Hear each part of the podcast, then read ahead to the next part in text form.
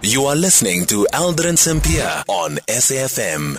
It's 12 minutes before 5 o'clock. Do you know that we still have COVID 19? And now we hear that it's actually mutating. Professor Alex Sigal from the Africa Institute Research, uh, from the Africa Health uh, Research Institute, is now joining us on the line on some research that has been done that suggests a new COVID 19 variant may cause more severe illness and death than the relatively mild Omicron uh, strain. So, what does this all mean? We are we are we likely to witness another surge in COVID-19 infections?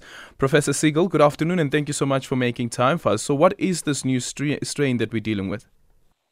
Uh, good afternoon. So it's not a variant. So this is a virus we isolated from somebody who was uh, had long-term infection, and the virus evolved, and we checked what the virus could do.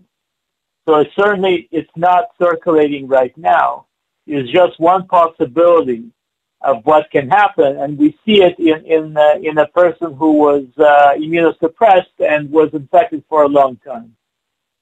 And what does the research tell us about that? Well, it, it's kind of it was disappointing for us because we thought you know the more this virus kind of evolves, the milder it's going to get. So something like what happened with seems to have happened with Omicron.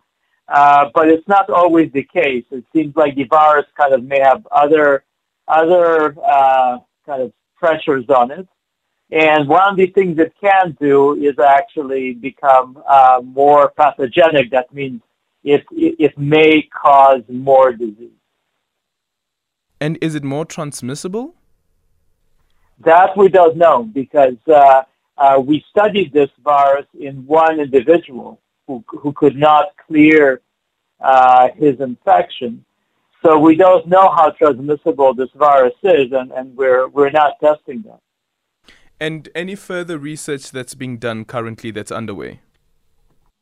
Well, I mean, we, we want to know kind of how common this is. I mean, we thought, uh, you know, the viruses as they, you know, evolve all these mutations, uh, they, they may become milder, but, but uh, uh when they're trying to escape from antibodies, they're actually evolving some stuff which may not be so good for us. Uh, so we'll see how common it is, but in fact, we'll all find out uh, at some point whether this possibility actually, you know, becomes reality or not. Is there any co- uh, any cause for concerns for South Africans? Not right now, but it's important to keep in mind that you know by letting kind of the uh, not thinking about COVID nineteen and, and kind of not being concerned about it, you know, this stuff might might kind of come back to haunt us at some at some point in the future. And does it tell us anything though about the um, the ability of the um, the inoculations, the vaccines that we took in uh, to fight it off?